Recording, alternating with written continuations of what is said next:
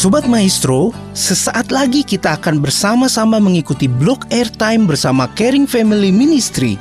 Selamat mendengarkan.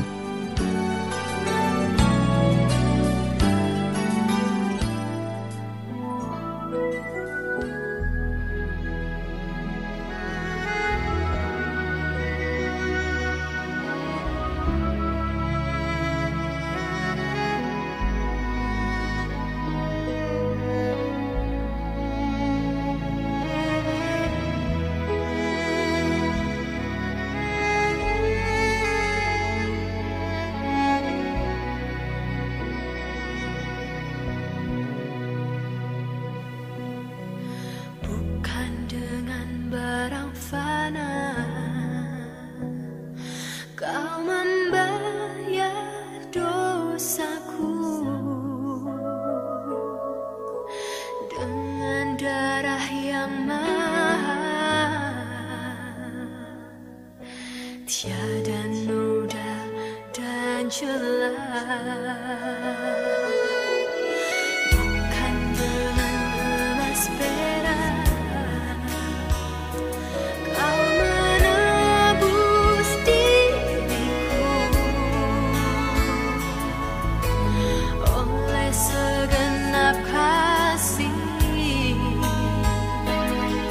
Dan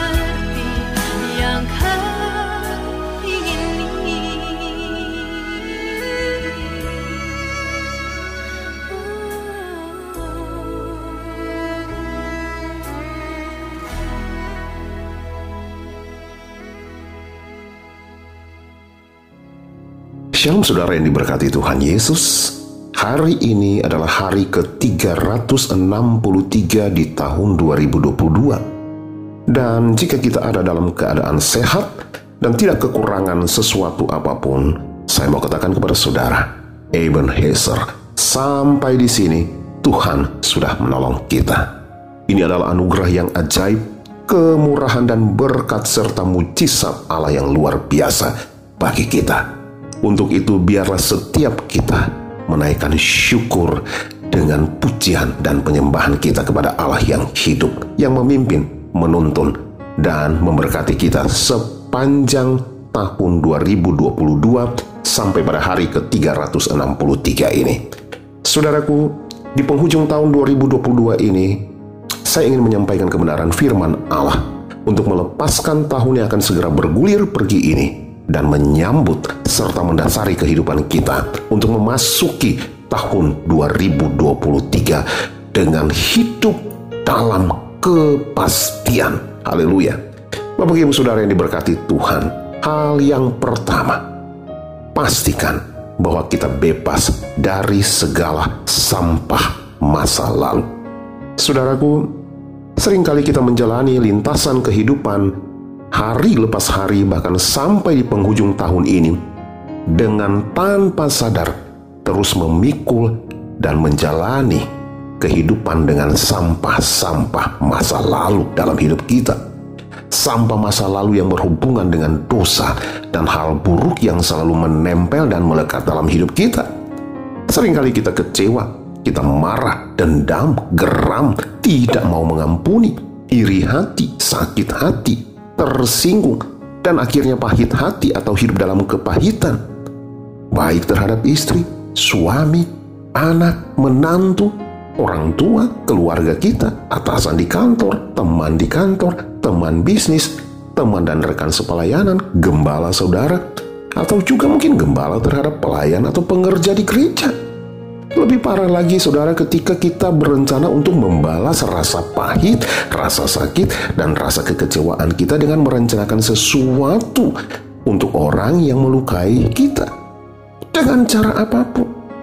Belum sampai di situ saudara, Seringkali saya menemukan juga ada banyak sekali pelayan-pelayan gereja yang masih kotor mulutnya, masih suka makian, suka sumpah, suka bohong, suka rokok, suka minuman keras, suka dunia esek-esek, suka dunia malam, suka tipu, suka manipulasi data-data, berbicara tidak benar. Bapak Ibu Saudara yang terkasih dalam Tuhan hari ini saya katakan di penghujung tahun ini ini adalah kekejian dan kejahatan di mata Tuhan.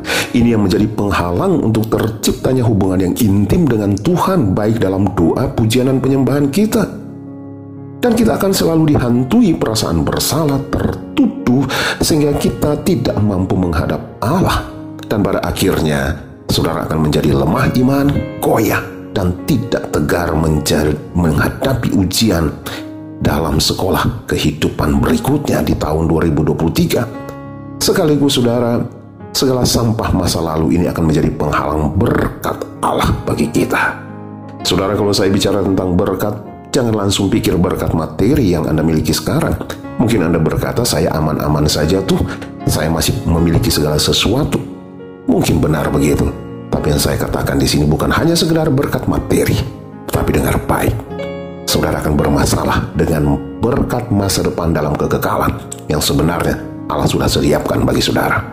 Bapak Ibu Saudaraku, beberapa hari lagi musim kehidupan masa lalu segera berlalu.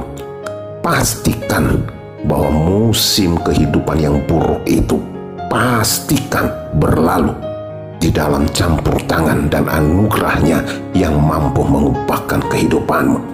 Dan pastikan saudara bahwa Allah membuat sesuatu yang baru dalam hidup saudara. Yesaya 43 ayat 19 berkata, Lihat, aku hendak membuat sesuatu yang baru yang sekarang sudah tumbuh. Belumkah kamu mengetahuinya?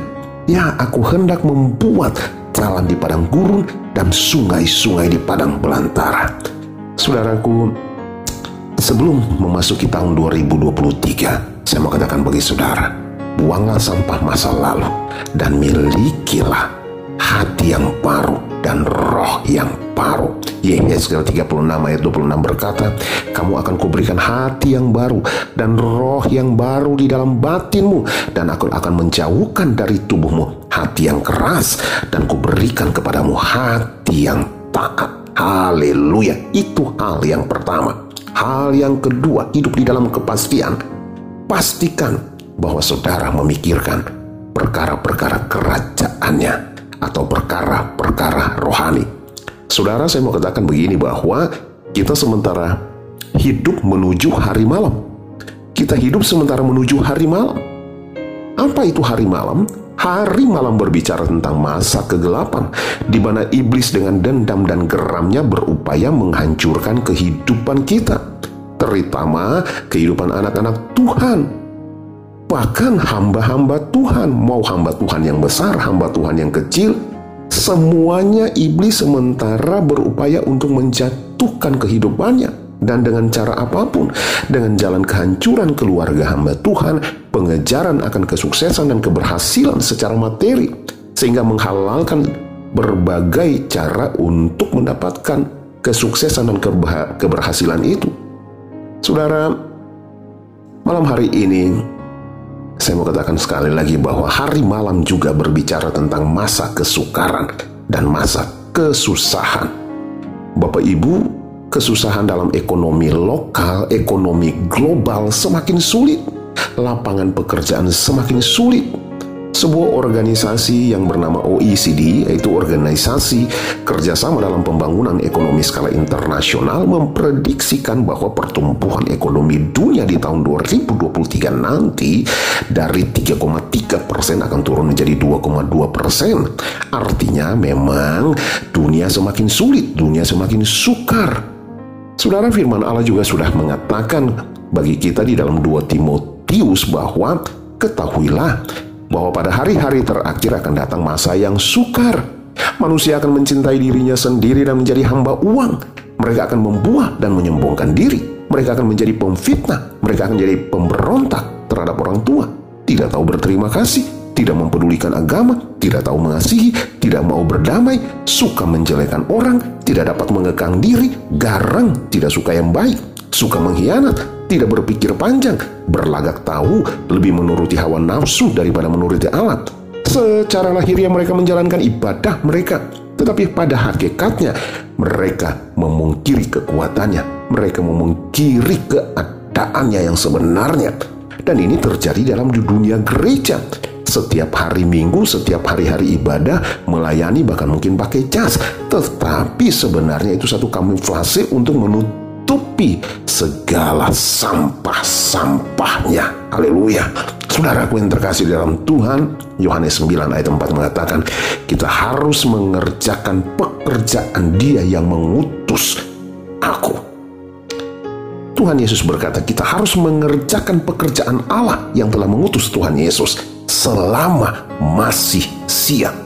Hari-hari ini kita sementara menuju kepada malam, yaitu masa kegelapan, masa yang sukar, masa yang susah. Firman Allah melanjutkan akan datang malam di mana tidak seorang pun dapat bekerja. Bapak Ibu Saudaraku yang terkasih di dalam Tuhan, saya percaya setiap kita pasti memiliki talenta, potensi, kecakapan, kelebihan, demikian juga untuk hal-hal rohani saudara diberikan talenta, karunia pelayanan, karunia rohani. Oleh sebab itu, temukanlah hal yang spesifik dan tumbuh kembangkan itu demi kesenangan Tuhan kita. Buatlah Tuhan terus tersenyum dengan persembahan terbaik dari saudara. Jadikan tahun 2023 nanti adalah tahun kemenangan, tahun untuk menyenangkan hati Allah, baik dengan bibir mulut yang memuliakan namanya, dan dengan gaya hidup kita sebagai satu penyembahan kepada Allah. Haleluya. Roma 12 ayat 6 sampai 8 dikatakan begini, demikianlah kita mempunyai karunia yang berlain-lainan menurut kasih karunia yang dianugerahkan kepada kita. Oleh sebab itu saudara pendengar dengarlah, jika karunia saudara adalah untuk bernubuat, baiklah kita melakukan sesuai dengan iman kita. Jika saudara dikarunia untuk melayani, baiklah saudara melayani. Jika saudara dikarunia untuk mengajar, baiklah saudara mengajar. Jika saudara dikarunia untuk menasihati, baiklah saudara menasihati. Siapa yang membagi-bagikan sesuatu, hendaklah ia melakukan dengan hati yang ikhlas. Siapa yang memberi pimpinan, hendaklah ia melakukannya dengan rajin. Siapa yang menunjukkan kemurahan, hendaklah ia melakukan dengan sukacita. Saudaraku, setiap kita yang melakukan pelayanan pekerjaan Tuhan akan tidak pernah sia-sia. Sekali lagi, setiap kita yang melakukan pelayanan dalam pekerjaan Tuhan tidak akan pernah sia-sia. Setiap saudara melakukan pekerjaan pelebaran kerajaannya dengan setia di muka bumi, saudara sementara investasi bagi kerajaan kekal, yaitu rumahmu, yaitu mahkotamu di surga, di mana engkau akan hidup bersama-sama dengan Yesus, Sang Raja kekal, selama-lamanya. Hal yang ketiga, pastikan kita hidup dalam pengharapan yang pasti. Saudara dunia yang kita hidup hari-hari ini sementara mengalami perubahan yang sangat signifikan perubahan-perubahan terkait dengan sikap pola pikir dan perilaku manusia dan dinamika perubahan-perubahan sosial dalam masyarakat yang terjadi hari-hari ini membuat kebanyakan orang menjadi bimbang, bingung, gamang, takut, khawatir akan hari esok. Belum lagi dengan perubahan-perubahan perubahan menyangkut informasi, teknologi yang sangat cepat. Demikian cepatnya laju perubahan-perubahan tersebut sehingga setiap kita yang tidak terlibat dan mengikuti arus perubahan-perubahan tersebut akan tergilas oleh perubahan itu sendiri. Kemajuan teknologi identifikasi, autentifikasi sering kali membuat orang takut bahwa ini adalah bagian dari strategi iblis, strategi antikris. Bapak Ibu Saudara yang terkasih dalam Tuhan, di tengah-tengah lajunya pelbagai perubahan yang penuh dengan dinamika hari ini saya tegaskan kembali bahwa kita memiliki sesuatu yang tidak pernah berubah dan tidak akan pernah tergoncangkan di tengah pelbagai perubahan-perubahan yang terjadi hari-hari ini. Saya mau katakan bagi saudara, dengar di tengah setiap perubahan-perubahan yang begitu cepat. Lihat ada satu yang tidak pernah berubah, yaitu kasih kuasa dan janjinya. Tidak pernah berubah. Kasih kuasa dan janjinya selalu dapat dibuktikan. Kasih kuasa dan janjinya tetap untuk selama-lamanya. Haleluya. Dengan berpegang teguh pada kasih, kuasa dan janji Tuhan sebagai sumber pengharapan kita dan dengan melakukan bagian kita sebaik-baiknya sambil tetap dalam penyerahan diri yang lebih lagi dalam kuasanya yang tidak terbatas. Percayalah sungguh bahwa apa yang kau rancangkan, apa yang engkau cita-citakan di tahun 2023 nanti akan dibuat Tuhan berhasil. Haleluya. Mazmur 20 ayat 5 mengatakan kiranya diberikan kepadamu apa yang kau kehendaki dan dijadikan berhasil apa yang engkau rancangkan. Haleluya, haleluya. Bagi dia yang dapat melakukan jauh lebih banyak daripada apa yang kita doakan atau kita pikirkan. Seperti yang ternyata dari kuasa yang bekerja di dalam kita. Demikian kitab Efesus 3 ayat 20a berkata. Hal yang terakhir yaitu hal yang keempat. Pastikan saudaraku bahwa engkau hidup di dalam sukacita Tuhan. Engkau hidup di dalam sukacita Tuhan mengakhiri tahun 2022 ini dan hidup dalam sukacita Tuhan mengawali dan menjalani kehidupan di tahun 2023. Bapak Ibu, Wahyu 6 ayat 6 berkata, Secupak gandum sedinar dan tiga cupak jelai sedinar, tetapi jangan rusakkan minyak dan anggur itu. Ini kembali berbicara tentang kesukaran dan kesusahan yang melanda bumi di hari-hari terakhir ini. Dan malam ini saya mau katakan, Bapak Ibu selain minyak dan anggur bicara tentang kuasa Allah, minyak dan anggur itu bicara tentang sukacita oleh rohnya. Oleh sebab itu gereja Tuhan hiduplah dalam kuasa rohnya yang mampu menghadirkan sukacita di tengah kondisi dan situasi apa pun. Apakah itu situasi dan yang buruk dalam keluargamu, pekerjaanmu, usahamu, atau pelayananmu? Mungkin engkau kecewa karena suamimu, Engkau kecewa karena istrimu, karena anak-anakmu, karena teman baikmu, karena teman pelayanan sepekel, eh, sepelayananmu, sepekerjaanmu, karena pendetamu. Tapi izinkan saya kasih tahu kepada saudara, jangan biarkan roh sukacita itu pergi meninggalkan hatimu dan karena kekecewaan dan pahit hatimu yang saudara alami, saudara biarkan roh sukacita itu pergi. Malam ini saya ajak saudara buka hati seluas-luasnya untuk roh Allah mengerjakan sukacita dan damai sejahteranya memerintah di dalam hatimu, memberharui hatimu dan pikiranmu dengan sukacita dan damai sejahteranya. Haleluya. Nehemia 8 ayat 10 mengatakan, Jangan kamu bersusah hati sebab sukacita karena Tuhan itulah perlindunganmu. Jangan membiarkan iblis untuk mengobok-obok hatimu dengan perasaanmu. Waktu engkau membiarkan hati dan perasaanmu terus terintimidasi, roh sukacita akan pergi dan roh lain yang akan mengerjakan kekalahan, kesakitan dalam hidupmu. Amsal 17 ayat 22 mengatakan, hati yang gembira adalah obat yang manjur, tetapi semangat yang patah mengeringkan tulang. Haleluya. Saudaraku Mengalir terus dalam roh sukacita dari Tuhan Yang memberikan kekuatan supra bagimu Untuk tetap setia kepada Tuhan Tetap tegar, tetap teguh Untuk tetap melayani Tuhan Tetap kuat untuk mampu menjadi berkat dan Haleluya. Filipi 3 ayat 13 sampai 14 mengatakan, Saudara-saudara, aku sendiri tidak menganggap bahwa aku telah menangkapnya, tapi ini yang kulakukan. Aku melupakan apa yang ada di belakangku dan mengarahkan diri kepada apa yang di hadapanku dan berlari-lari kepada tujuan untuk memperoleh hadiah yaitu panggilan surgawi dari Allah dalam Kristus Yesus. Haleluya. Bagian terakhir saya mau katakan bagi saudara di 1 Tesalonika 5 ayat 16 sampai 18. Dengar baik saudaraku, bersukacitalah senantiasa. Bersukacitalah senantiasa, tetaplah berdoa, mengucap syukur dalam segala hal sebab itu yang dikehendaki Allah dalam Kristus Yesus bagi kamu. Haleluya. Saya James Tuhumuri undur diri dari hadapan saudara dan selamat memasuki tahun yang baru dalam berkatnya yang baru di tahun 2023 dengan kepastian. Pastikan saudara membuang sampah kehidupan masa lalu. Yang kedua, pastikan engkau mengerjakan perkara-perkara rohani. Dan yang ketiga, pastikan engkau hidup dalam pengharapan yang pasti. Dan yang keempat, pastikan engkau hidup dalam sukacita Tuhan. Haleluya, haleluya. Tuhan Yesus memberkati. Amén.